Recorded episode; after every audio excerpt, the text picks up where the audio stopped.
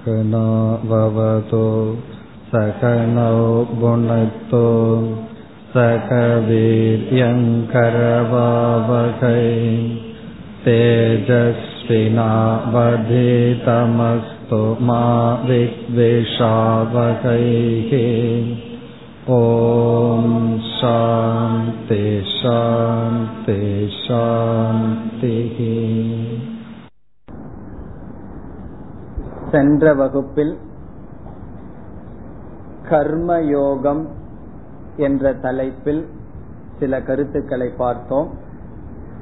இன்று அதை ஞாபகப்படுத்திக் கொண்டு அடுத்த தலைப்பாக பார்க்க இருப்பது உபாசனம். உபாசனம் அல்லது தியானம். கர்மயோகமாக நாம் என்ன கருத்தை பார்த்தோம்? வேதமானது பல கர்மங்கள் கூறுகின்றது. அந்த கர்மங்களை நாம் எந்த பாவனையுடன் செய்ய வேண்டும் என்பது கர்மயோகம் ஆகிறது. குறிப்பாக அதில் நம்முடைய கடமைகளில் நமக்கு இருக்க வேண்டிய பாவனை என்ன என்று பார்த்தோம். நம்முடைய கடமைகள் சாமானிய விசேஷ தர்மங்களில் நம்முடைய பாவனை என்ன? முதலில் இந்த கடமைகளை ஈஸ்வர அர்ப்பணமாக செய்ய வேண்டும் என்று பார்த்தோம். இந்த கடமையை வழிபாட்டாக செய்ய வேண்டும். பிறகு இந்த கடமையினால் வருகின்ற உரிமையை பிரயோஜனத்தை எதிர்பார்க்க கூடாது மூன்றாவதாக நாம் பார்த்தது நம்முடைய கடமைகளில் விருப்பு வெறுப்பு இருக்கக்கூடாது. இந்த கடமையை செய்ய நான் விரும்புகின்றேன் இந்த கடமையை நான் செய்ய விரும்பவில்லை என்று விருப்பு வெறுப்பு இருக்கக்கூடாது. இவைகளையெல்லாம் நம்முடைய கடமைகள் மீது இருக்க வேண்டிய பாவனைகள். அடுத்ததாக நாம் பார்த்தது காமிய கர்மம் ஆசைப்பட்டு நாம் செய்கின்ற செயல்களில் பலனை எதிர்பார்க்க கூடாது என்று கூற முடியாது. அந்த பலனை எதிர்பார்த்தாலும் அதை எப்படி நாம் பலனை அனுபவிக்கும் பொழுது எடுத்துக்கொள்ள வேண்டும்? ஈஸ்வரனுடைய பிரசாதமாக ஏற்றுக்கொள்ள வேண்டும். நாம் கடமைகளை தவிர மற்ற செயல்களில் ஈஸ்வரனுடைய பிரசாத புத்தி நமக்கு வேண்டும். பொழுது நம்முடைய மற்ற கர்மங்களை ஈஸ்வரனுடைய பிரசாதமாக ஏற்றுக்கொண்டால் நம்முடைய மனம் எப்படி தூய்மையடையும் என்றால் அந்த பலனை ஏற்றுக்கொள்கின்ற மனப்பக்குவம் வரும். நம்முடைய முக்கியமான பிரச்சனைக்கு காரணம் ஏற்றுக்கொள்ளாதது. அந்த ஏற்றுக்கொள்கின்ற மனநிலை நமக்கு கிடைக்கும். பிறகு அடுத்ததாக நாம் பார்த்த கர்ம நிஷித்த கர்ம என்று வேதத்தில் செய்யக்கூடாது என்று கூறியுள்ள சில கர்மங்கள். நிஷித்தம் என்றால் செய்யக்கூடாது என்று கூறியுள்ளது. கர்ம யோகியானவன் அந்த கர்மங்களை எக்காரணத்தை கொண்டும் செய்யக்கூடாதுதான். மது அருந்தக்கூடாது முதலிய கர்மங்கள். இறுதியாக பார்த்தது பிராயஷ்சித்த கர்ம. பிராயஷ்சித்த கர்ம என்றால் நம்முடைய வாழ்க்கையில் ஏதாவது துயரம் வந்தால் இந்த துயரத்திற்கு என்னுடைய பாபம் காரணம் என்று பிராயஷ்சித்தம் தேடி நாம் அழைகின்றோம் கர்மயோகியானவன் வாழ்க்கையில் வருகின்ற துயரம் ஈஸ்வரன் என்னை பக்குவப்படுத்துவதற்கு அல்லது பாபத்தை நீக்குவதற்கு தருகின்றான் என்று துயரத்தை தாங்கும் சக்தியை பிரார்த்திக்க வேண்டுமே தவிர அதற்காக பிராயஷ்சித்தத்திற்காக நாம் ஓடி அலையக்கூடாது.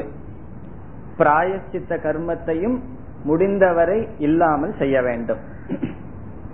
இப்படி நம்முடைய கர்மங்களில் இருக்கின்ற பாவனை கர்ம கர்ம யோகமாக மாறும் என்று பார்த்தோம். இந்த கர்ம யோகமானது செய்வதற்கு கர்மயோகத்தை அனுஷ்டானம் செய்ய அனுகூலமான ஆசிரமம் வாழ்க்கை கிரகஸ்த ஆசிரமம். இல்லற வாழ்க்கையில தான் கர்மயோகத்தை நாம் முழுமையாக பின்பற்றுவதற்கு வாய்ப்புண்டு.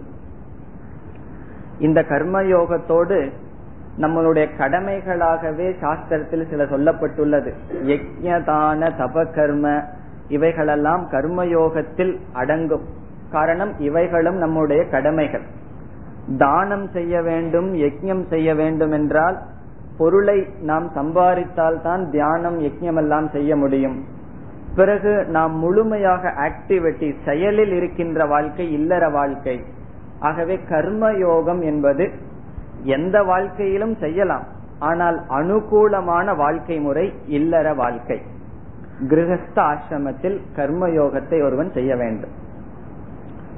பிரம்மச்சரிய ஆசிரமத்தில் இருக்கும் பொழுது எப்படி வாழ்க்கை நடத்த வேண்டும் என்ற அறிவை பெற வேண்டும். அந்த அறிவை இம்ப்ளிமெண்ட் அந்த அறிவை கையாளுவது பயன்படுத்துவது இல்லற வாழ்க்கையில் ஒருவருடைய கடமை. இப்பொழுது ஒரு மனிதன் இல்லற வாழ்க்கையில் கிரகஸ்த ஆசிரமத்தில் கர்மயோகப்படி வாழ்கிறார் என்று வைத்துக் கொள்வோம். வேதம் சொன்னபடி சாஸ்திரம் கூறியபடி கர்மயோகப்படி ஒருவருடைய வாழ்க்கை அமைந்தால் அவர் அடுத்த ஆசிரமத்திற்கு செல்கின்றார். அந்த ஆசிரமம் என்ன? வானப்பிரஸ்த ஆசிரமம். அந்த வானப்பிரஸ்த ஆசிரமத்தில் ஒருவர் செய்ய வேண்டிய கடமை உபாசனை அல்லது உபாசனம். அதை பற்றித்தான் இன்று நாம் சிந்திக்க வேண்டும். கர்மயோகத்தின் பலன் என்ன என்று நாம் பார்த்தோம். இந்த கர்மயோகத்தினுடைய பிரயோஜனம் சித்த சுத்திகி மன தூய்மை. மன தூய்மை என்றால் என்ன? நம்ம வேதாந்தத்துல எப்பெல்லாம் மன தூய்மை என்று கூறுகிறோமோ அப்பொழுது வெறுப்பு வெறுப்பு அற்ற மனம் ராகத்வேஷ ரகித மனக. நம்மளுடைய மனதில் விருப்பு வெறுப்பு சென்று விட்டால் அதுதான் தூய்மையான மனம் என்று சொல்கின்றோம். அல்லது இன்னும் குறிப்பாக சொல்ல வேண்டும் என்றால் இந்த விருப்பு வெறுப்பு செல்வதினால் விவேகம் வைராகியம் முதலிய குணங்கள் நமக்கு வர வேண்டும். கர்மயோகத்தினுடைய பிரயோஜனம் இறுதியாக நாம் என்ன சொல்லலாம்? விவேக உற்பத்தி வைராகிய உற்பத்தி பிறகு முமுக்ஷுத்துவ உற்பத்தி. முமுக்ஷுத்துவம் என்றால் உண்மையை நாட வேண்டும் சாஸ்திரம் படிக்க வேண்டும் என்ற விருப்பம் லௌகிக சுகத்தில் வைராகியம் இந்த நித்திய அனித்திய வஸ்துவை பற்றிய விவேகம் இவைகளெல்லாம் கர்மயோகத்தினால் ஒருவன் அடைகின்றான். ஆனா நம்ம சுருக்கமா கர்மயோகத்தினுடைய பலன் என்னன்னு சொல்லும் போது மன தூய்மை சித்த சுத்தி என்போம். அந்த சித்த சுத்தி என்ற சொல்லினுடைய பொருள் விவேக வைராகிய முமுட்சுத்துவ பிராப்திகி. இப்போ ஒரு மனிதன் இல்லறத்துல இருந்துதான் கர்மயோகம் செய்தாக வேண்டும் என்ற கட்டாயம் இல்லை. பிரம்மச்சரியத்திலிருந்து சன்னியாசியாக செல்ல இருப்பவனுக்கும் கூட கர்மயோகம் என்ற வாழ்க்கை அவனுடைய குரு குலத்தில் நடக்கின்றது. குரு குலத்தில் குருவுக்கு சேவை செய்வதே கர்மயோகமாக அமையும். அப்பொழுது அவனுக்கு சித்த சுத்தி வரும். எங்கு இருந்தாலும் கர்மயோகம் என்பது செய்துதான் சித்த சுத்தியை அடைய வேண்டும். எனக்கு சித்த சுத்தி இருக்கின்றது என்று ஒருவர் கூறினார். அவர் போன பிறவியிலாவது கர்மயோகம் செய்திருப்பார். கர்மயோகம் செய்யாமல் மன தூய்மை என்பது வராது. இனி இந்த மன தூய்மையை ஒரு சாதகன் அடைந்ததற்கு பிறகும் இந்த சாதகனால் அடுத்த பிரச்சனை அடுத்த கஷ்டம் அவனால் அனுபவிக்கப்படுவது என்னவென்றால் கர்மயோகத்தில் இருந்து இந்த மனதை எப்பொழுதும் வெளி விஷயத்திலேயே செலவிட்டு மனதை ஒரு நிலையில் வைத்து பழகவே கிடையாது. ஆகவே மன தூய்மை வந்தாலும் கூட அடுத்து நாம் சந்திக்கின்ற பிரச்சனை அடுத்து நாம் சந்திக்கின்ற கஷ்டம் என்னவென்றால் ஒரு விஷயத்தை எடுத்துக்கொண்டு மனதை வைக்க வேண்டும் என்றால் மனம் ஸ்திரமாக இல்லை. அந்த மனமானது அலைபாய்ந்து கொண்டே இருக்கின்றது. ஆகவே அடுத்த ஒரு சாதகன் சந்திக்க இருக்கின்ற கடினம் என்ன? கஷ்டம் என்ன? மனதினுடைய சஞ்சலம். மனம் சற்று தூய்மை அடைந்து விட்டது. இருந்தாலும் ஒரு இடத்தில் மனம் நிற்கவில்லை. மனம் எப்பொழுதும் அலைபாய்ந்து கொண்டே இருக்கும். மனத்தில் ஒரு ஸ்டெடினஸ் ஸ்திரத்துவம் என்பது இல்லாமல் இருக்கிறது. ஆகவே அந்த மனதை ஒருமுகப்படுத்தி சக்தியான மனதை உண்டு பண்ணுவதற்கு ஆகத்தான் அடுத்த சாதனை உபாசனை என்ற சாதனை வருகின்றது. உதாரணத்துடன் கூறினால் நோய்வாய்ப்பட்ட உடல் ஆரோக்கியமான உடல் என்று நம்ம உடலையே ரெண்டு பகுதியா பிரிக்கலாம். இப்போ ஒருவருடைய உடல்ல நோய் இருக்கு. முதல்ல என்ன செய்யணும்? அந்த நோயை நீக்க வேண்டும். நோயை நீக்கினதற்கு பிறகும் ஆரோக்கியம் தேவை. காரணம் மீண்டும் அந்த நோய் வராமல் இருக்க வேண்டும் என்றால் ஆரோக்கியம் தேவை. நோயை மிட்டு நீக்கிட்டோம் அப்படின்னா என்ன ஆகும் கொஞ்ச நாள் அப்படி இருப்போம் மீண்டும் நோய் வந்துவிடும். ஆகவே கர்மயோகத்தில் மனதிலுள்ள நோய்கள் ராகத்வேஷங்கள் எல்லாம் நீங்குகின்றது. கர்மயோகம் மட்டும் செய்து ராகத்வேஷங்களை நீக்கிவிட்டால் கொஞ்ச நாளைக்கு நாம் அந்த ராகத்வேஷம் இல்லாமல் இருப்போம். பிறகு அந்த மனம் நோயற்ற மனம் பலமில்லாத மனமாக இருக்கின்றது. செடி இல்லாத மனமாக இருக்கின்றது. ஆகவே அந்த மனதை பலப்படுத்துவதற்கு வருகின்ற சாதனை உபாசனம் என்கின்ற சாதனை. ஆகவே உபாசனம் என்றால் மனதை திருடப்படுத்தும் மனதை ஒருமுகப்படுத்தும் மனதை பலப்படுத்தும் சாதனை. கர்மயோகம் என்பது நாம ஒவ்வொருவரும் நோயோடு தான் பிறந்துள்ளோம். ராகத்வேஷத்தோடு தான் பிறந்துள்ளோம்.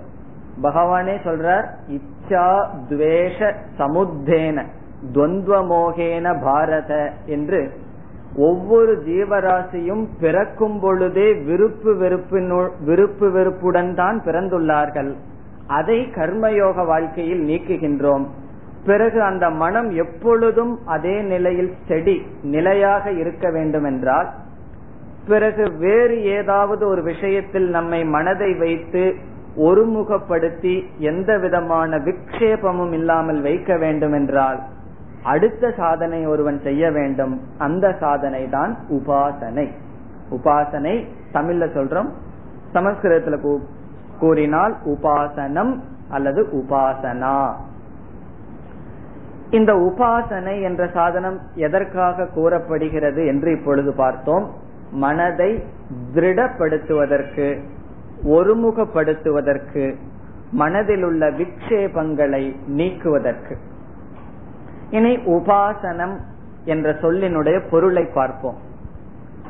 இந்த சொல் உபாசனம் என்பது இரண்டு பகுதிகளும் உடையது. உப ஆசனம். உபாசனம் சேர்த்து பிரித்தால் உப ஆசனம் உப என்றால் சமீபத்தில். உப என்றால் சமீபத்தில். ஆசனம் என்றால் இருத்தல். எந்த விதமான விக்ஷேபமும் தடையும் இல்லாமல் இருத்தல். சமீபத்தில் இருத்தல். இப்ப கேள்வி வரும். சமீபத்தில் இருத்தல் என்றால் எதனுடைய சமீபத்தில் இருத்தல்? இறைவனுடைய அல்லது நாம் எடுத்துக்கொண்ட செயல். இங்கு இறைவன் எடுத்துக்கொள்வோமே. இறைவனிடத்தில் ஈஸ்வரனிடத்தில் நம்முடைய மனதை எந்த விதமான விக்ஷேபமும் இடையூறும் இல்லாமல் வைத்து பழகுவதற்கு உபாசனம் என்று பெயர். சமஸ்கிருதத்துல லட்சணம் கூறினால் சகுண பிரம்ம தியான ரூப மானச வியாபாரக. சகுண பிரம்ம தியான ரூப மானச வியாபாரக. வியாபாரக என்றால் என்ன? ஆக்டிவிட்டி செயல். இந்த உபாசனை என்பது மானச வியாபாரக. இது மனதினால் செய்யப்படுகின்ற செயல். கர்மயோகத்தில் அப்படி இல்லை. நம்மளுடைய சரீரத்துல பொருள்களினால் எல்லாம் நம்மளுடைய கடமைகள் இருக்கும். உபாசனைக்கு என்ன வேண்டும்? மனசுதான் நமக்கு வேண்டும். மானச வியாபாரக. எப்படிப்பட்ட மானச வியாபாரம்? எதையாவது சிந்தித்தலா? அப்படி இல்ல. தியான ரூபமான தியானித்தல் என்கின்ற ரூபமான மானச வியாபாரக. அந்த தியானத்துக்கு எடுத்துக்கொண்ட பொருள் என்ன? சகுண பிரம்ம. சகுண பிரம்ம என்றால் ஈஸ்வரன். சகுண பிரம்ம நிர்குண பிரம்ம இதை பற்றிய விசாரத்தை எல்லாம் நாம் உபனிஷத்தில் விளக்கமாக படிப்போம். இப்ப ஈஸ்வரனிடத்தில் நம்முடைய மனதை வைத்து பழகுவதற்கு உபாசனம் என்று பெயர். இதனால் பல பிரயோஜனங்கள் இருக்கின்றது. நாம் முன் பார்த்தது போல் மனதில் ஆரோக்கியம் வரும். மீண்டும் விருப்பு வெறுப்புகள் உள்ள போகாமல் பார்த்து கொள்வோம். பிறகு எந்த விதமான விக்ஷேபம் இல்லாமல் நாம் எடுத்துக்கொண்ட காரியத்தில் மனதை வைத்து பழக முடியும். நம்மளுடைய எல்லா பிரச்சனையும் அதுதான். நாம் ஒரு காரியத்தை செய்ய விரும்புறோம். மனசுல விருப்பம் இருக்கு. இப்ப நல்லா சாஸ்திரம் கேட்கணும்னு விருப்பம் வந்துடுதுன்னு வச்சுக்குவோம். அப்போ கர்மயோகத்தினுடைய பிரயோஜனம் வந்தாச்சுன்னு அர்த்தம். ஏன்னா கர்மயோகத்தினுடைய பிரயோஜனம் என்ன? சாஸ்திரத்தில் நாட்டம் விருப்பம். ஆனா மனசு வந்து அதிக நேரம் சாஸ்திரத்துக்குள்ள போக மாட்டேங்குது அப்படின்னு என்ன அர்த்தம்? அல்லது ஒருமுகப்பட்டு சாஸ்திரத்தை கேட்க முடியல இந்த சாதனைகளை செய்ய முடியலன்னா என்ன பிரச்சனை? உபாசனை செய்யவில்லை. உபாசனை தேவை என்பது. சாஸ்திரத்துல விருப்பம் வந்து விட்டால் கர்மயோகம் எப்பவோ செய்துட்டோம் இப்பவோ எப்பவோ செய்து முடித்து விட்டோம். அதில் நம்மை ஈடுபடுத்த முடியாமல் நம்முடைய மனசே தடையாக இருந்தால் வேறு ஏதாவது தடையா வந்தா அதுக்கு நம்ம பொறுப்பல்ல. நம்முடைய மனதே தடையாக வந்தால் அப்பொழுது ஒரு சாதகனுக்கு தேவை உபாசனம் என்கின்ற சாதனை. இந்த உபாசனம் என்கின்ற சாதனை கர்மயோகத்தை போல் ஒரு பாவனை அல்ல. கர்மயோகத்தை பார்க்கும் பொழுது நாம் என்ன பார்த்தோம்? கர்மயோகம் செய்வதற்கு நேரம் இல்லைன்னு யாரும் சொல்லக்கூடாது. நாம் ஏற்கனவே செய்து கொண்டு வருகின்ற கடமையில் இருக்கின்ற பாவனை. ஆகவே காலை முதல் இரவு வரை செய்கின்ற செயலை கர்மமாகவோ கர்ம யோகமாகவோ செய்யலாம் என்று பார்த்தோம். அதே போல் உபாசனை என்பது அல்ல. உபாசனைக்கு தனியான நேரம் தேவை. உபாசனை செய்ய வேண்டும் என்றால் கர்மயோகத்தை போல் அல்ல தனியான காலம் தனியாக இடம் இவற்றை நாம் ஒதுக்க வேண்டும். பொறுப்புகள் எல்லாம் கொஞ்சம் குறைந்து நாம் காலத்தை தனியாக ஒதுக்க வேண்டும் உபாசனைக்கு. அதனாலதான் உபாசனை எந்த ஆசிரமத்தில் செய்கின்ற சாதனையாக சொல்லப்படுகிறது? வானப்பிரஸ்த ஆசிரமத்தில் உபாசனை செய்வதற்கு அனுகூலம். இல்லறத்தில் இருந்துட்டு செய்ய முடியாது நல்ல. செய்யலாம். கொஞ்சம் கடினம் இருக்கும். இல்லறத்தில் இருந்துட்டு கர்மயோகம் செய்வது சுலபம். இல்லறத்தில் இருந்துட்டு உபாசனை செய்வது கொஞ்சம் கடினம். இருந்தாலும் செய்ய முடிந்தால் நல்லது. ஓரளவாவது நாம் செய்ய வேண்டும். ஆனால் முழு நேரமாக எப்பொழுது செய்ய வேண்டும்? வானப்பிரஸ்த ஆசிரமத்தில் வானப்பிரஸ்த ஆசிரமமே உபாசனைக்காகத்தான் இருக்கு. ரிட்டையர்டு வாங்கினதுக்கு அப்புறம் கர்மயோகம் செஞ்சுட்டு இருக்க கூடாது. வீட்டுல இருக்கிற குழந்தைகளை பாத்துக்கிறேன் அப்படி இப்படின்னு எல்லாம். ஏதோ ஓரளவுக்கு செஞ்சுட்டு மீதி நேரம் எல்லாம் என்ன செய்யணும்? உபாசனையில் நாம் செலவிட வேண்டும். அப்படி செலவிட்டோம் அப்படின்னா நாம் பேச மாட்டோம். ஏன்னா நம்ம ஜபத்திலையும் தியானத்திலையும் ஈடுபட்டு இருப்போம். நம்மளுடைய இருப்பு வந்து மற்ற குழந்தைகளுக்கெல்லாம் ஒரு பிரசாதமாக இருக்கும் ஒரு வெறுப்பாக இருக்காது. ஏன் இளைய தலைமுறைகள் பெரியோர்களுடைய இருப்பை விரும்பவில்லை? அவர்கள் வானப்பிரஸ்தாசிரமத்திற்கு சென்றுவிட்டு கர்மயோகத்துக்கு வருவதனால் மீண்டும் பொறுப்புகளை எடுத்துக்கொண்டு மீண்டும் அவர்களுடைய விஷயத்தில் தலையிடுவதெல்லாம் கர்மயோகத்தில் செய்ய வேண்டியது. அதை செய்யாமல் வானப்பிரஸ்தாசிரமத்தில் செய்ய வேண்டியது என்ன?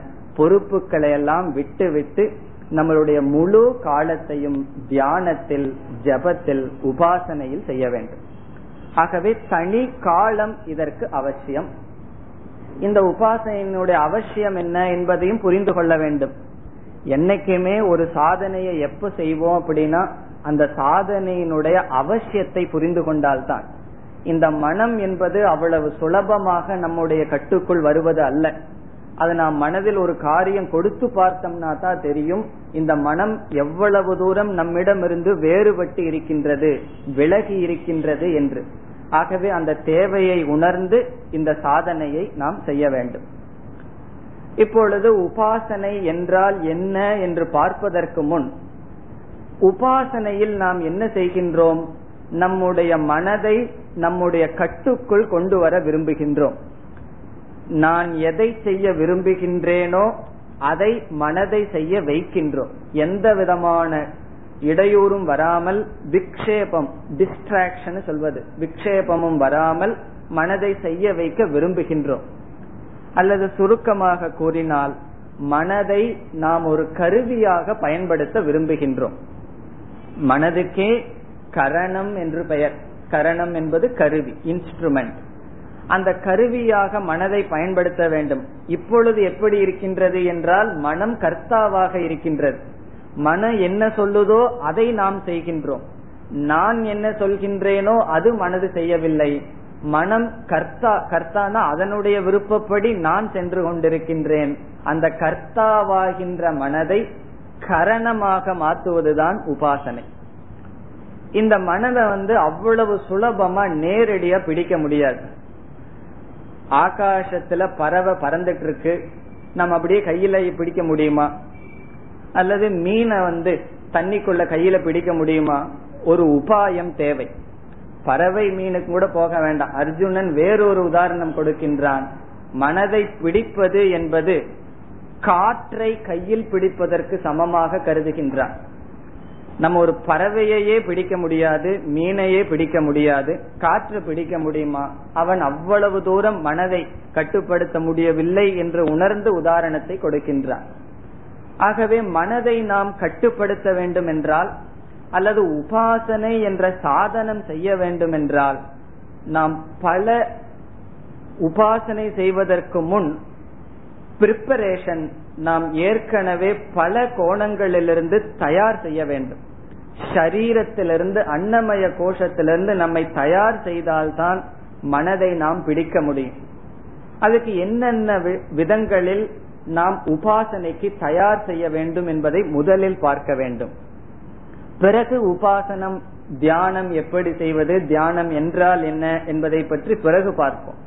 ஆகவே முதலில் இப்பொழுது நாம் பார்ப்பது இந்த தியானம் செய்ய வேண்டும் என்றால் தியானம் செய்வதற்கே சில பிரிப்பரேஷன் தேவை தியானம் செய்வதற்கே சில விஷயங்களில் தயார் செய்ய வேண்டும் அல்லது தியானம் சக்சஸ் அது வெற்றி அடைய வேண்டும் என்றாலும் சில முன்னேற்பாடுகள் செய்ய வேண்டும். அவைகள் என்ன என்பதை இப்பொழுது பார்ப்போம். இப்ப நம்ம எப்படி போறோம் அப்படின்னா இந்த மனஸ் அப்படிங்கிறது மனோமய கோஷம் நம்ம பார்க்க இருக்கின்றோம். அது மிகவும் சூக்மமாக இருக்கின்றது.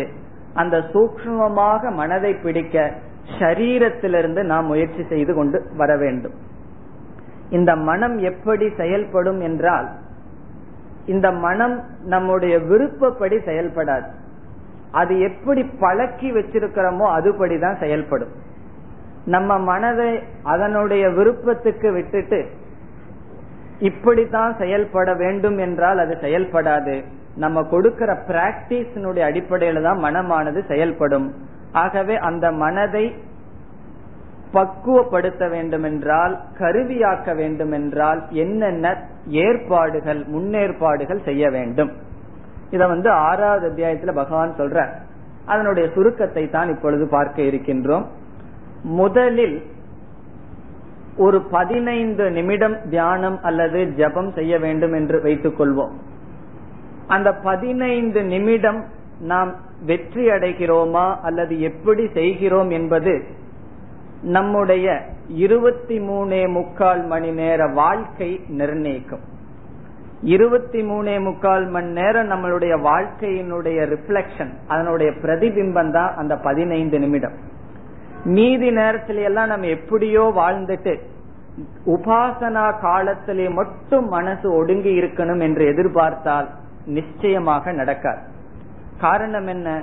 மற்ற நேரத்துல பயன்படுத்தின அதே மனதை தான் தியான காலத்திலையும் பயன்படுத்துறோம். ஆகவே மற்ற நேரத்துல மனது எப்படி இருந்தது அதனுடைய ஃப்ளோ அதனுடைய எண்ணங்கள் தான் அந்த காலத்திலும் இருக்கு. இதுக்கு சாமிஜி ஒரு நல்ல உதாரணம் கூறுவார்கள்.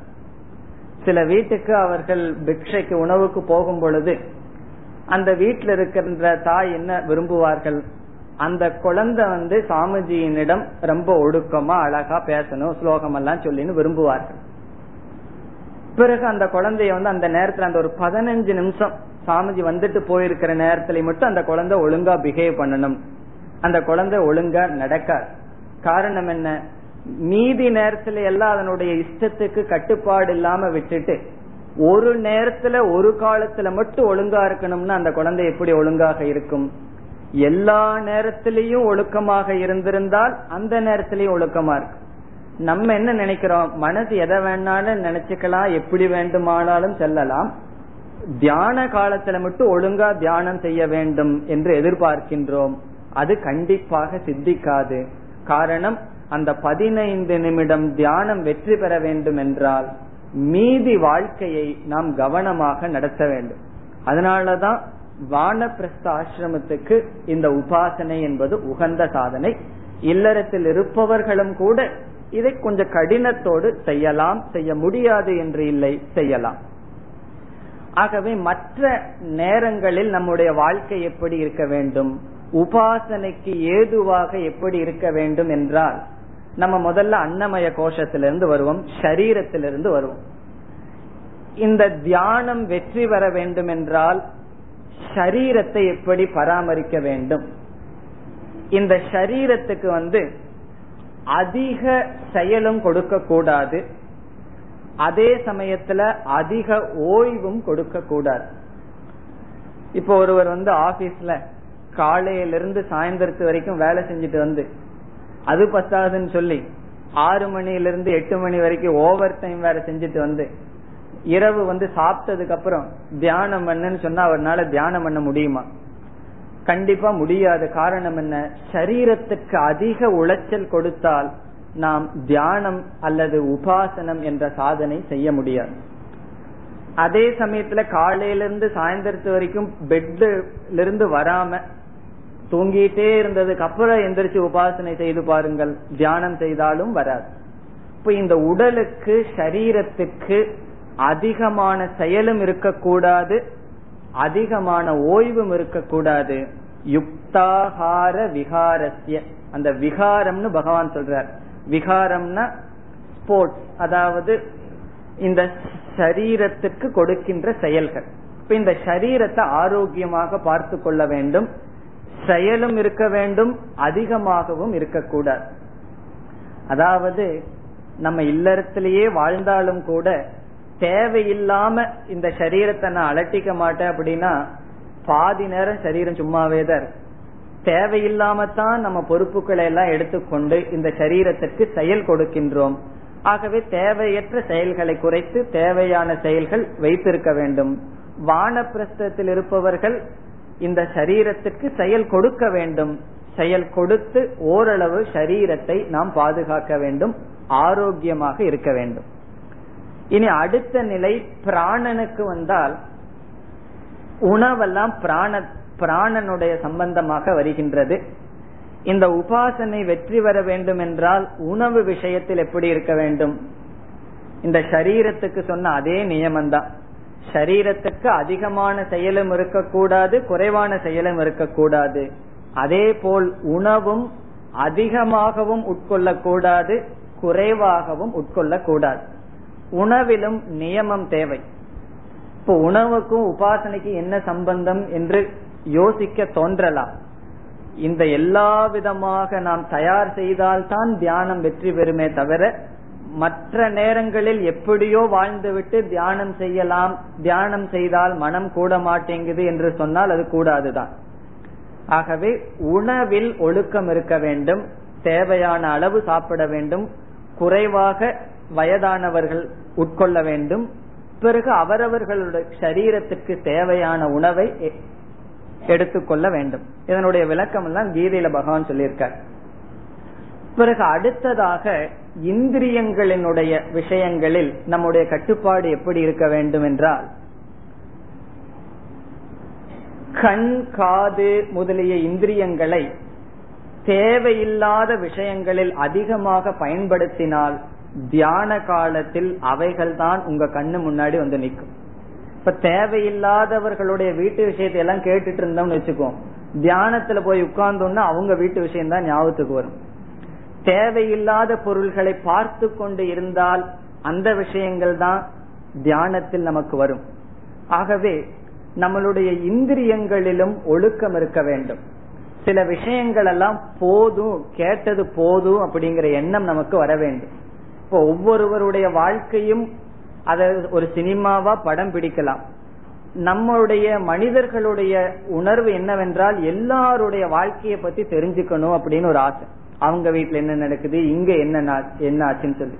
ஒரு நிலைக்கு மேல் இதை தெரிஞ்சுக்கிறதுனால பிரயோஜனம் இல்லை என்று தேவையில்லாத விஷயங்கள்ல காதுல போடாம இருக்கிறதே தியானத்திற்கு ஒரு நல்ல சௌரியமா இருக்கும். ஏன்னா அந்த சப்தம் எல்லாம் தியானத்துல ஒழிக்காமல் இருக்கும். தேவையான விஷயங்களை மட்டும் காதுக்கு கொடுத்தல் தேவையான விஷயங்களை மட்டும் கண்ணுக்கு கொடுத்தல் இப்படியெல்லாம் செய்துட்டு தியானம் செய்து பாருங்கள்.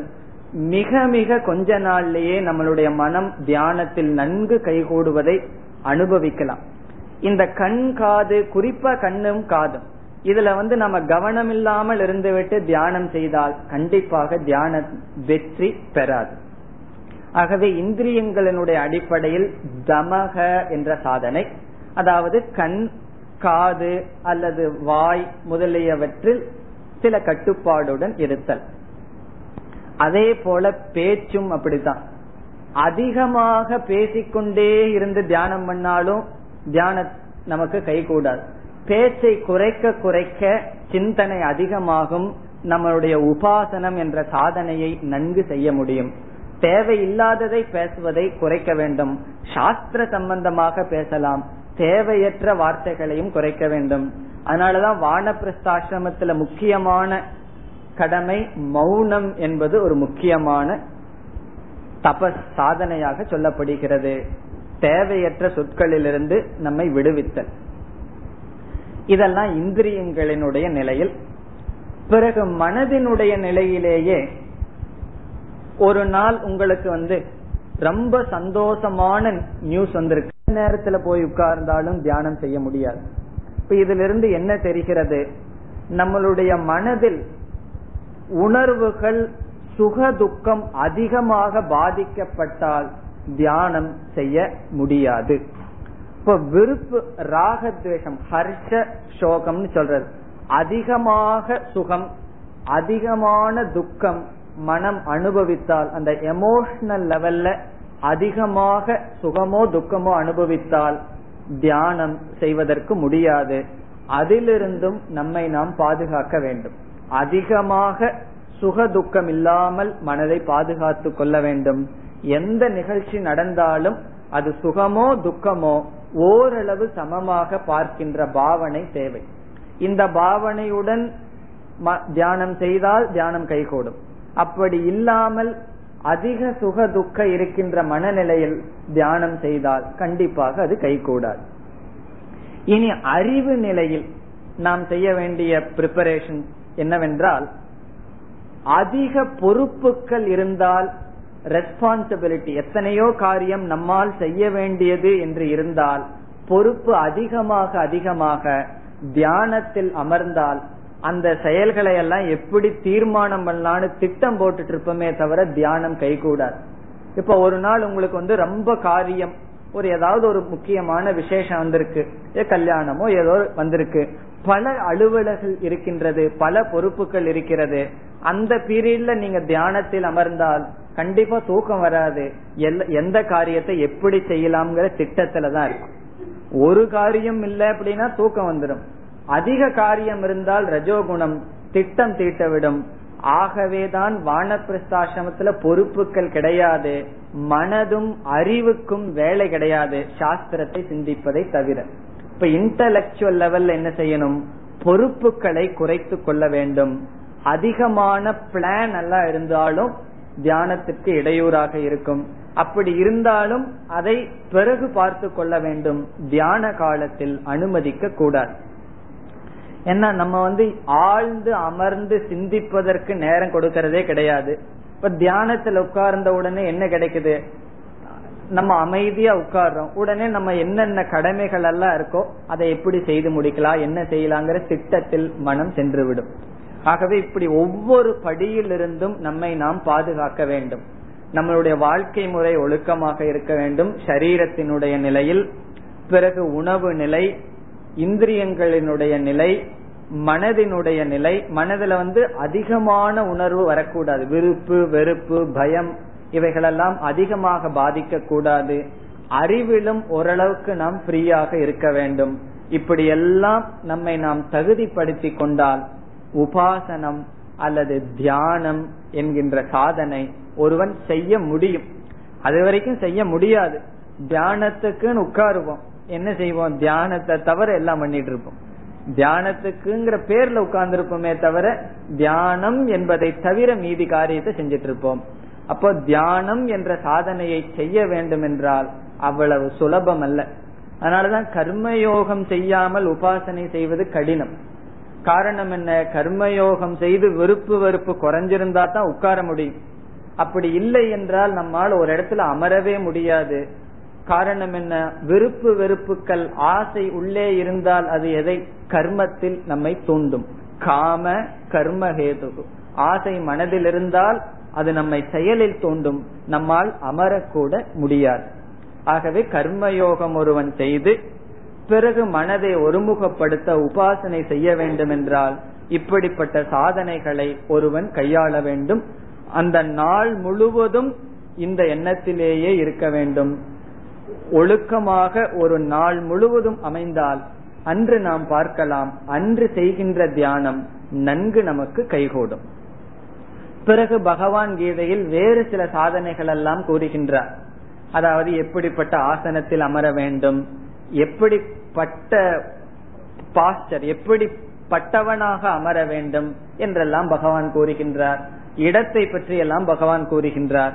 தனிமையான இடம் தேவை பிறகு தூய்மையான இடம் தேவை என்றெல்லாம் கூறுகின்றார். அவைகளையும் நாம் ஓரளவு பார்த்து கொள்ள வேண்டும். இப்படிப்பட்ட தகுதிகளுடன் நாம் என்ன செய்ய வேண்டும்? உபாசனம் அல்லது தியானம் என்கின்ற சாதனைக்குள் செல்ல வேண்டும். இந்த தகுதியை இல்லாம இந்த சாதனையை செய்தோம் அப்படின்னா அது வந்து ஒரு சாதனையாக இருக்காது. அல்லது அந்த சாதனை செய்தாலும் பிரயோஜனம் வராது. காரணம் என்ன? அந்த சாதனை வெற்றி அடைய வேண்டும் என்றால் முன்னேற்பாடுகள் இவ்வளவும் தேவை. இனி உபாசனம் என்றால் என்ன? தியானம் என்றால் என்ன? அந்த உபாசனத்தினுடைய சொரூபத்திற்கு செல்வோம். உபாசனையினுடைய லட்சணப்படி ஈஸ்வரனிடத்தில் மனதை வைத்தல் ஈஸ்வரனிடத்தில் என்று கொள்ளலாம் அல்லது நாம் எடுத்துக்கொண்ட காரியத்தில் மனதை வைத்தல். நாம் விதவிதமான காரியத்தை எடுத்துக்கொள்வோம். சில சமய சாஸ்திரத்தை கேட்கறது அப்படிங்கிற காரியத்தை எடுத்துக்கொள்வோம். சில சமயங்கள்ல கேட்ட சாஸ்திரத்தில் சந்தேகங்களை நீக்க சிந்தித்தல் என்ற சாதனையை எடுத்துக்கொள்வோம். அப்படி விதவிதமான சாதனைகளை நாம் எடுத்துக்கொள்வோம். இப்படி ஒவ்வொரு சாதனையை எடுத்துக்கொண்டு மனதை நாம் பக்குவப்படுத்த வேண்டும் அதில் வைக்க வேண்டும் என்றால் நாம் என்ன செய்ய வேண்டும்? நாமவே ஒரு காரியத்தை மனதிற்கு கொடுத்து இதை நீ செய்ய வேண்டும் என்று நாம் ட்ரைனிங் அதற்கு பயிற்சி கொடுக்க வேண்டும். இந்த உபாசனை என்பது அறிவினால் அடைவதல்ல பயிற்சியினால் அடையப்படுவது. பிராக்டிஸ் தான் இதுல ரொம்ப ரொம்ப முக்கியம். இந்த தியானத்தின் முதல் படி என்னவென்றால் நம்ம சாதாரணமா என்ன நினைச்சிட்டு இருக்கோம்? தியானம்னு சொல்லி அமர்ந்த உடனே எந்த எண்ணங்களும் வரக்கூடாது அமைதியா உட்கார்ந்துட்டு இருக்கணும் அப்படின்னு எதிர்பார்ப்போம். அது ஆரம்ப காலத்தில் அவ்விதம் எதிர்பார்க்க கூடாது அது தவறு. இப்ப முதலில் ஒருவர் தியானம் செய்ய ஆரம்பித்தால் உபாசனை செய்ய ஆரம்பித்தால் முதல் கொஞ்ச காலம் அவர்கள் எப்படி தியானிக்க வேண்டும் என்றால் ஒரு காலத்தை குறிப்பிட்ட நேரத்தை இடத்தை தேர்ந்தெடுத்து கொண்டு அமர்ந்து பழக வேண்டும் சில நாட்கள். அதுவே ஒரு சாதனை. அந்த நேரத்துல அந்த இடத்துல தொடர்ந்து சரீரம் கை கால்கள் அசையாமல் அமர்ந்து பழகுவதே ஒரு சாதனை. பலர்னால அது முடியாது. முயற்சி பண்ணி பாருங்க. பதினைந்து நிமிடம் கை கால் எந்த அசைவும் இல்லாமல் அமர்ந்திருக்கிறேன்னு நினைச்சிட்டு பாருங்களேன். அப்பதான் தெரியும் இப்படி அமர்வதே ஒரு பெரிய சாதனைன்னு சொல்லி. இதை நாம சிந்திக்காம ஜபத்திலேயோ தியானத்திலேயோ உட்கார்ந்துட்டு இருக்கும் போது நம்மளை அறியாம பல முறை கை கால் அசிச்சிருப்போம் கண்ணை திறந்து பார்த்திருப்போம். எங்காவது ஒரு சத்தம் வந்திருக்கும். அது என்னன்னு கேட்க முயற்சி செய்திருப்போம். இப்படி இந்திரியங்களை எல்லாம் பயன்படுத்தாமல் இந்த கர்மேந்திரியங்களை அடக்கி அமைதியாக அமர்ந்து பழகுவதுதான் முதலில் செய்கின்ற தியானம். அப்படி அமர்ந்து பழகும் பொழுது தியானம் செய்து முடித்து வந்ததற்கு பிறகு நமக்கு டயர்டா தெரியக்கூடாது. நாம் வந்து ஏதோ ஒரு அரை மணி நேரம் நடந்து வெயில்ல போயிட்டு வந்த மாதிரி ஃபீல் பண்ணக்கூடாது. அப்பொழுது என்னன்னா நாம் சரியாக செய்யவில்லை. அப்பொழுது ரிலாக்ஸ் நமக்கு ஒரு ஃப்ரீயா தெரிந்தால்தான் நாம் சரியாக தியானம் செய்கின்றோம் என்பதற்கு அறிகுறி. இப்ப தியானத்தில் முதல் படி என்னவென்றால் நம்மளுடைய சரீரம் இந்திரியங்கள் மனம் இவைகளெல்லாம் அமைதிப்படுத்துதல். அமைதிப்படுத்துதல் என்றால் நாம் அமைதிப்படுத்துகின்றோமே தவிர ஒரு சாதனையும் செய்வதில்லை. அப்படி அமர்ந்து பழகுவதே ஒரு சாதனை தான் இது நாம தெரியாமல் என்ன செய்து விடுகின்றோம்? ஆரம்ப காலத்துல எடுத்த உடனே தியானம் கைகூட வேண்டும் என்று மனதை கட்டுப்படுத்த செல்கின்றோம். அப்படி செய்யக்கூடாது. முதலில் அமர்ந்து பிறகு மனதில் ஓடுகின்ற எண்ணங்களை எல்லாம் பார்த்து பழக வேண்டும். அந்த இடத்திலேயே நாம் இப்ப ரெண்டா பிரிகின்றோம். நான் வேறு என்னுடைய மனதில் ஓடுகின்ற எண்ணங்கள் வேறு என்று நாம் பிரிக்கின்றோம் நம்மை. அப்பொழுதுதான் தெரிகின்றது எப்படிப்பட்ட வேகத்தில் எப்படிப்பட்ட எண்ணங்கள் எனக்குள் ஓடிக்கொண்டு இருக்கின்றது. எதை பற்றியதாக என்னுடைய எண்ணங்கள் இருக்கின்றது என்ற அறிவெல்லாம் நமக்கு வருகின்றது.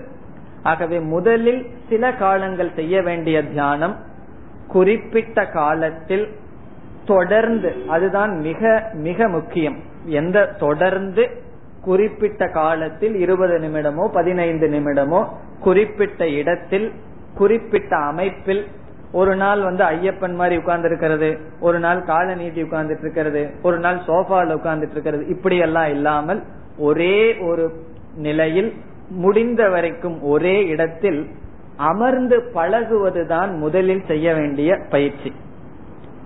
அதாவது நம்மளுடைய வீட்டுல காலையில ஒன்பது மணிக்கு காகத்துக்கு வந்து ஏதாவது போடுங்க. அப்படி ஒரு ஐந்து நாள் செய்யுங்கள். ஆறாவது நாள் அந்த காகம் ஒன்பது மணிக்கு வந்து கத்தும். அதே நேரத்துக்கு அது வரும். காரணம் என்ன? ஐந்து நாளைக்கு அதை பழக்கப்படுத்திட்டோம் அப்படின்னா அதுக்கு நம்ம அத வர்றதை வச்சு நம்ம வாட்ச திருப்பி வைக்கலாம். அவ்வளவு தூரம் அது காலத்தை உணர்ந்து வரும்.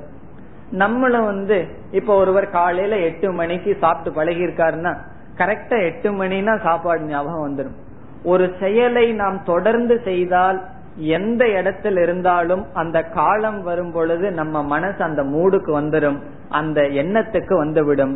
இப்ப தியானம் செய்வது உபாசனம் செய்வது என்பது நம்மளுடைய வாழ்க்கையில் ஒரு அங்கமாக மாறிவிட்டால் அந்த காலத்தில் அப்படிப்பட்ட மனம் நமக்கு வந்துடும் சில பேர் சொல்லுவார்கள் இப்ப தியானம் பண்றதுக்கு மூடு வரல அப்படிம்பார். அந்த ஃப்ரேம் ஆஃப் மைண்ட் அந்த மனம் அப்படிப்பட்ட நிலைக்கு வர வேண்டும் என்றால் கொஞ்ச நாட்கள் மனம் எப்படியோ இருந்து விட்டு செல்லட்டும். நான் அந்த பழக்கத்திற்கு கொண்டு வருகின்றேன் என்று கொண்டு வர வேண்டும். அதுதான் நம்ம முதல்ல சாதிக்க வேண்டியது. முதல்ல சாதிக்க வேண்டியது என்ன? இந்த உபாசனையை தியானத்தை ஒரு பழக்கமாக மாற்றுதல். பழக்கமாக மாற்றுறதுங்கிறது அவ்வளவு சுலபம் அல்ல. நல்லதோ கெட்டதோ ஒரு பழக்கமாக மாறிவிட்டால் அவ்வளவு சுலபமாக நம்ம விட்டு போகாது. அப்படி ஒரு பழக்கமாக மாற்றுவது அந்த இடத்தில் அமர்வது அமர்ந்து எதையோ கொஞ்ச நாள்ல சிந்திச்சிட்டு இருப்போம் அது வேற பிரச்சனை. அப்படி ஒரு பழக்கமாக மாற்றுவதுதான் நம்மளுடைய குறிக்கோளாக இருக்க வேண்டும். இப்படி கொஞ்ச நாள் செய்ததற்கு பிறகு நாம் என்ன செய்ய வேண்டும்? அந்த மனதில் உள்ள எண்ணங்களை கவனித்து அடுத்த தியானம் மனதை ஒருமுகப்படுத்தும் தியானத்தில் ஈடுபட வேண்டும். முதல் தியானம் நம்மை அமைதிப்படுத்துகின்ற தியானம் ரிலாக்ஸேஷன் மெடிடேஷன் இரண்டாவது தியானம் கான்சென்ட்ரேஷன் மெடிடேஷன் மனம் ஒருமுகப்படுத்துவது கொஞ்ச காலத்துக்கு பிறகுதான் முயற்சி பண்ணணும். முதல் நாள்ல இருபது நிமிடம் என்னால உட்கார்ந்திருந்து எந்திரிச்சு வந்தா அதுவே சக்சஸ் நினைச்சுக்கணும். இன்னைக்கு நான் தியானம் பண்ணிட்டேன் அப்படிங்கிற ஒரு திருப்தியில வரணும். சில நாட்கள் தொடர்ந்து செய்ததற்கு பிறகு என்ன செய்ய வேண்டும்? மனதை ஒருமுகப்படுத்த முயற்சி பண்ண வேண்டும். இந்த ஒருமுகப்படுத்துவதிலும் கூட படிப்படியாக இருக்கின்றது. அதில் முதல் படி என்னவென்றால் நமக்கு ஏதாவது ஸ்லோகங்கள் அதாவது பாடல்கள் தெரிந்திருந்தால் அத வாயில சொல்றதுக்கும் மனசுல சொல்றதுக்கும் வித்தியாசம் ரொம்ப இருக்கு. அந்த பாடல்களை எண்ணங்களினுடைய சிதறலின்றி மனதில் சொல்லி பழக வேண்டும். இதை மானச பாராயணம் என்று சொல்லப்படுகிறது. மனதில் பாராயணம் கொஞ்ச நாள் செய்ய வேண்டும். அப்பொழுது என்ன ஆகும் நம்மளுடைய மனம் ஒரே செய்ய ஒரே விதத்தில் இருந்து கொண்டு இருக்க பயிற்சி கொடுக்கின்றோம். பிறகு இறுதியாக நாம் எதற்கு வர வேண்டும்? ஒரு மந்திரத்தை எடுத்துக்கொண்டு நம சிவாயவோ நாராயணாவோ யாருக்கு எந்த இஷ்ட தேவதை மந்திரத்தை எடுத்துக்கொண்டு அதை தொடர்ந்து ஜபம் செய்து வர வேண்டும். ஆகவே தியானத்தினுடைய முக்கியமான பங்கு என்னவென்றால் மானச ஜபக. இந்த ஜபத்தை தான் நாம் இங்கு தியானம் அல்லது உபாசனை என்று கூறுகிறோம். உபாசனையில முக்கியமான அல்லது எப்பொழுதும் நாம் பின்பற்ற வேண்டிய ஒரு அம்சம் என்னவென்றால் மானச ஜபக.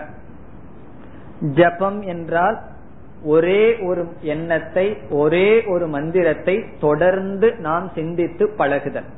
இந்த ஜபத்தினால மட்டும்தான் மனதை நாம் ஒருமுகப்படுத்த முடியும் மனதை நாம் கட்டுப்படுத்த முடியும்.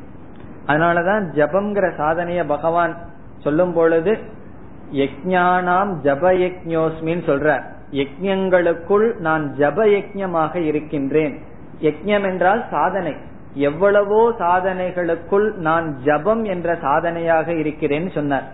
இந்த ஜபம் என்ற சாதனை நாம் கைவிடவே கூடாது. இதுல எப்படி மனது நம்முடைய கட்டுக்குள் வருகிறது என்றால் நம்மளுடைய மனதுல விதவிதமான எண்ணங்கள் வருகின்றது. ஐந்து நிமிடத்துக்கு பிறகு அல்லது ஒரு நிமிடத்துக்கு பிறகு என்னுடைய மனசுல என்ன எண்ணம் வரும்னு இப்ப என்னால சொல்ல முடியுமா? சொல்ல முடியாது. அல்லது அடுத்த எண்ணம் நான் எதை சிந்திப்பேன்னு சொல்ல முடியாது. திடீர்னு வீட்டு ஞாபகம் வந்துட்டு சாஸ்திர ஞாபகம் வரலாம். திடீர்னு காரை பத்தி நினைக்கலாம். திடீர்னு யார வேணாலும் நினைக்கலாம். ஆகவே இப்பொழுது ஒரு எண்ணத்தை எண்ணுகின்றேன். எந்த எண்ணம் வருகிறதுன்னு எனக்கு தெரியும். அடுத்த எண்ணம் என்ன என்று இப்பொழுது எனக்கு தெரியாது. எப்பொழுது தெரியும்? எண்ணியதற்கு பிறகுதான் தெரியும். அதற்கு அடுத்த எண்ணம் என்று என்பதும் எண்ணியதற்கு பிறகு தெரியும். ஆகவே நம்மளுடைய மனசே நமக்கு தெரியாத புதிரா இருக்கு. நான் எதை சிந்திப்பேன்? எதை நான் சிந்திக்க இருக்கின்றேன் என்பதே நமக்கு தெரியாமல் மனதினுடைய போக்கில் எண்ணங்கள் வந்து கொண்டே இருக்கின்றது. ஆனால் ஜபம் என்ற சாதனையை செய்யும் பொழுது நான் தீர்மானம் செய்கின்றேன். இந்த எண்ணம் ஓம் நம சிவாய அடுத்த எண்ணம் வேறு எதுவும் கிடையாது ஓம் நம சிவாய. அதற்கு அடுத்த எண்ணமும் ஓம் நம சிவாயாவாகத்தான் இருக்க வேண்டும் என்று நூத்தி எட்டு முறையோ ஆயிரத்தி எட்டு முறையோ எவ்வளவு முறை கூறுகின்றோமோ அப்பொழுது நாம் முடிவு செய்கின்றோம் இவ்வளவு எண்ணங்கள் இதுதான் வர வேண்டும் என்று. அப்பொழுது வேறு எண்ணம் வரும்பொழுதுதான் தெரிகின்றது மனதுக்கும் நமக்கும் உள்ள போராட்டம். நாம இதைத்தான் நினைக்கணும்னு நினைக்காம இருந்தா மனதின்படி நாம் வாழ்கின்றோம். இதை நினைக்க வேண்டும் என்று விரும்பி அந்த எண்ணம் வராமல் வேறு எண்ணம் வரும் பொழுதுதான் மனதினுடைய சக்தியை நாம் புரிந்து கொள்கின்றோம். அப்ப இந்த ஜபத்துல என்ன செய்யணும்? இதே எண்ணத்தை தான் நான் நினைப்பேன் என்று தொடர்ந்து எண்ணி பயிற்சி பண்ணும் பொழுதுதான் மனதை நாம் கட்டுப்படுத்துகின்றோம். மனதை நாம் ஒருமுகப்படுத்துகின்றோம். அது வரைக்கும் மனதுக்கு நாம எந்த பயிற்சியும் கொடுக்கறதே கிடையாது. இப்ப ஜபம்ங்கிற சாதனையை ஒருவர் வாழ்க்கையில இதுவரைக்கும் செய்யவில்லை என்றால் மனதை கட்டுப்படுத்துவதற்காக ஒரு முயற்சியும் செய்யவில்லை என்றுதான் பொருள். காரணம் என்ன? அடுத்த எண்ணம் மனதினுடைய இஷ்டப்படி வடிகிறது. அதற்கு அடுத்த எண்ணம் மனதினுடைய இஷ்டப்படி வடி வருகிறது. என்னுடைய இஷ்டப்படி மனதில் எப்பொழுது எண்ணம் வரும்? ஜபம் என்கின்ற சாதனையை செய்யும் பொழுதுதான். இப்ப ஆரம்ப காலத்துல அதிகமான எண்ணங்கள் வரலாம். பிறகு காலப்போக்கில் அது குறைந்து கொண்டே வரும். பத்து நாமம் சொல்ற வரைக்கும் வேற எண்ணம் வராது. பிறகு வேற ஏதாவது எண்ணங்கள் வரும். பிறகு கொஞ்ச நேரம் ஒழுங்கா வரும். கொஞ்ச நேரம் ஒழுங்கா வராது. இந்த பிளக்சுவேஷன் இருக்கிறதுக்கு பேரு தான் தியானம். தியானத்துல தேவையில்லாத எண்ணங்கள் வருதே போகுதேனா? அது வந்து போனால் பரவாயில்லை. அது மனதினுடைய இயற்கை. அதுவே ஒரு குறையாக ஆகிவிடக் கூடாது என்ன? தியானம்ங்கிற பயிற்சி செய்வதற்கு முன் நமக்கு ஒரு கஷ்டம் இல்ல. மனதை அடக்க முடியலையே ஜபம் பண்ண முடியலையேன்னு ஒரு கஷ்டம் இல்ல. இந்த தியானம் பண்ண ஆரம்பிச்சதுக்கு அப்புறம் புதுசா ஒரு கஷ்டம் வந்தாச்சு. என்னால மனதை கட்டுப்படுத்த முடியல அமைதிப்படுத்த முடியலன்னு புதிதாக ஒரு கஷ்டம். அந்த கில்ட் ஃபீலிங் குற்ற உணர்வு இருக்கக்கூடாது. மனதினுடைய இயற்கையே தேவையற்ற எண்ணங்கள் வரும் போகும். அதை முறைப்படுத்துவதுதான் ஜபம் என்கின்ற தியானம். இதை ஒரு சாதகன் எப்பொழுதும் பின்பற்றி கொண்டே இருக்க வேண்டும். இந்த ஜபம் நன்கு வருவது எதை குறிக்கின்றது? நாம் நம்மளுடைய மனதை எவ்வளவு தூரம் அடக்கியுள்ளோம் என்பதற்கு ஒரு ஸ்கேல் அளவுகோல் தான் நம்முடைய ஜபம். நன்கு ஜபம் செய்ய முடிந்தால் மனதை ஓரளவுக்கு நம்முடைய வசத்துக்கு கொண்டு வந்து விட்டோம் என்பது பொருள். ஆகவே இங்கு நாம் உபாசனையாக கூறுவது முக்கியமான பகுதி ஜபம் என்கின்ற சாதனை. இனி இந்த ஜபம் என்பது கொஞ்ச நாள் செய்துட்டு விட்டுறணும் அப்படிங்கறது கிடையாது. எப்பொழுதும் இந்த ஜபம் என்ற சாதனை இருந்து கொண்டே இருக்க வேண்டும். அப்பதான் அந்த மனசு வந்து ஒழுங்கா இருந்துட்டே இருக்கு இது எப்படின்னா ஒரு ரூம்ல வந்து ஏசி ஓடிட்டு இருக்கிற மாதிரி. ஏர் கண்டிஷன் எல்லாம் ஓடி கூலா இருக்கேன்னு நிறுத்திட்டோம்னு வச்சுக்கோம் கொஞ்ச நாள்ல மீண்டும் அந்த ஹாட் வந்துடும் அந்த உஷ்ணம் வந்துடும் அது ஏ ஏசி ஓடிட்டு இருக்கிற வரைக்கும் தான் அந்த ஹால் கூலா இருக்கும். நம்மளுடைய மனசுல ஜபம் இருந்துட்டு இருக்கிற வரைக்கும் தான் மனசு நம்ம கையில் இருக்கும். இப்படி ஜபத்தோட வாழ்க்கையை துவங்குறதுக்கும் ஜபம் இல்லாமல் வாழ்க்கையை துவங்குறதுக்கும் நம்ம அனுபவத்திலேயே பார்க்கலாம் வேறுபாடுகளை. ஆகவே இந்த ஜபம் என்ற சாதனை எப்பொழுதும் மனதிற்கு செய்ய வேண்டிய சாதனை. இனி உபாசனையில் அடுத்த லட்சணம் அடுத்த பகுதி என்னவென்றால் உபனிஷத்தில் விதவிதமான தியானம் உபாசனைகள் கூறப்படுகிறது. நம்ம உபனிஷத் படிச்சோம்னாவே தெரியும். உண்மையில் வேதத்தினுடைய உபாசனா காண்டத்தில் வர வேண்டியது. உபனிஷத்திற்குள் வர வேண்டிய அவசியம் இல்லை இருந்தாலும் உபனிஷத்துக்களிலும் பல உபாசனைகளை பார்க்கின்றோம். ஓங்கார உபாசனை பாந்த பிரம்ம உபாசனம் சாண்டல்ய வித்யா என்று பலவிதமான உபாசனைகள். அந்த உபாசனையினுடைய நோக்கம் என்னவென்றால் இந்த ஜபத்தில் மனம் ஒருமுகப்பட்டு குவிகின்றது. சாஸ்திரத்தில் கூறிய உபாசனைகளில் மனம் நன்கு விரிவடைகின்றது. மனதை விரிவுபடுத்தும் சில தியானங்கள் சொல்லப்படுகிறது. மனதை எப்படி விரிவுபடுத்துகிறது என்றால் நாம் உபனிஷத்தில் பார்க்க இருக்கின்றோம். இந்த சமஷ்டி வெஷ்டி அப்படின்னு இருக்கு சமஷ்டி என்றால் முழுமை வெஷ்டி என்றால் இண்டிவிஜுவல் தனி. மரம் வெஷ்டி வனம் சமஷ்டி. காடு என்றால் ஒன்று சேர்ந்து வனம் அல்லது காடு என்று கூறுகிறோம். தனியாக கூறினால் மரம் என்று கூறுகின்றோம். இந்த உபனிஷத் என்ன செய்யும்? இந்த முழு சமஷ்டியை வெஷ்டையில் பார்த்து தியானிக்க வேண்டும். என்று உபாசனை தியானத்தை நமக்கு கூறும் இவ்விதம் பலவிதமான தியானங்கள் கூறப்படுகின்றது. பிறகு ஈஸ்வரனை பற்றிய அறிவை கொடுக்கும் பொழுது ஈஸ்வரன் யார்? அந்த ஈஸ்வரனுக்கு சந்திரனும் சூரியனும் கண்கள். ஈஸ்வரனுடைய தலை சொர்க்கலோகம். ஈஸ்வரனுடைய பாதம் இந்த பூமி என்று அகில பிரபஞ்சத்தையே ஈஸ்வரனுடைய சரீரமாக தியானிக்க சாஸ்திரம் நமக்கு கூறுகின்றது. இதை விராட் உபாசனை என்று பெயர். இந்த சொல்லினுடைய பொருள் எல்லாம் நாம் பார்க்க இருக்கின்றோம். விராட் உபாசனம். விராட் என்றால் இந்த அகில பிரபஞ்சமுமே ஸ்தூல பிரபஞ்சமுமே ஈஸ்வரனுடைய சரீரமாக பார்த்தல். இதுவும் நமக்கு தேவை. காரணம் மனதை வந்து ஒருமுகப்படுத்தினா மட்டும் போதாது மனம் தூய்மையாகவும் விரிந்த மனமாகவும் இருக்க வேண்டும். ராவணனும் கூட ரொம்ப நாள் உபாசனை செய்தால் தியானம் செய்தான். பகவானை குறித்து ஜபம் செய்தான். ஆனால் அவனுடைய மனம் என்ன ஆயிற்று? தூய்மையாக இல்லை விரிவாக இல்லை. அசுரர்கள் கூட ஜபம் செய்தார்கள் உபாசனை செய்தார்கள். ஆனால் அவர்களுடைய மனம் விரிவடையவில்லை. நாம் இந்த உபாசனையிலேயே மனதை குவித்து மனதை விரிவாக்க வேண்டும். அதுவும் உபாசனையினுடைய இரண்டாவது முக்கியமான லட்சணமாக அமைகிறது. அதாவது உபாசனையில் இந்த பிரபஞ்சத்தை ஈஸ்வரனுடைய சரீரமாக பாவித்தல். அப்படி இருந்தா தான் மற்றவர்கள் மீது விருப்பு வெறுப்பெல்லாம் இருக்காது. மற்றவர்களுடைய சரீரத்தையும் மனதையும் உடலையும் பார்க்கும் பொழுது என்ன உணர்வு நமக்கு வர வேண்டும்? இது ஈஸ்வரனுடைய சரீரம் என்று பார்த்தால் மற்றவர்கள் மீது வெறுப்பு இவைகளெல்லாம் வராது. அப்போ கர்மயோகத்திலிருந்து விருப்பு வெறுப்பை நீக்கிய மனதை நாம் காத்து கொள்ள முடியும் இந்த உபாசனையில். பிறகு அடுத்ததாக உபாசனையில் சில பண்புகளை எல்லாம் நாம் தியானிக்க வேண்டும். அதுவும் உபாசனையில் ஒரு அங்கமாக வருகிறது. இப்ப பல குணங்கள் நாம் விரும்புகின்றோம். இப்ப யாருக்காவது எனக்கு கோபம் வரணும்னு ஆசைப்படுகிறார்களா? எவ்வளவு பெரிய முன்கோபியா இருந்தாலும் கோபம் வரக்கூடாதுன்னு தான் விரும்புகிறார்கள். அந்த விருப்பம் இருக்கின்றது. ஆனால் வாழ்க்கை அப்படி இல்லை. அதே போல் பொறாமைப்படக்கூடாது என்று விரும்புகின்றேன். மனம் படுகின்றது. துரியோதனன் சொல்றான் எனக்கு பொறாமப்படக்கூடாதுன்னு விரும்புறேன். ஆனா பாண்டவர்களை பார்த்தா பொறாமை இருக்கே பொறாமைய விட முடியலையேன்னு சொல்கின்றான். அதே போல் வெறுப்பு இவைகளெல்லாம் வரக்கூடாது என்று விரும்புகின்றோம். ஆனால் வருகின்றது. இவைகளையும் நாம் தியானத்தில் சரி கட்ட முடியும். ஆழ்ந்து இந்த பண்புகளை எல்லாம் தியானிப்பதன் மூலமாக இந்த பண்புகள் நம்முடைய வாழ்க்கை மயமாக மாற்ற முடியும். ஆனால் உபாசனை என்றால் குறிப்பாக இரண்டு. ஒன்று ஜபம் இனி ஒன்று விராட் உபாசனா. மனதை குவிக்க செய்கின்ற பயிற்சி மனதை விரிக்க செய்கின்ற பயிற்சி. மனதை விரிக்க செய்கின்ற பயிற்சி செய்ய வேண்டும் என்றால் சாஸ்திரத்தினுடைய துணை தேவை கொஞ்சம் ஞானம் நமக்கு தேவை. அது பிற்காலத்தில் வந்துவிடும்.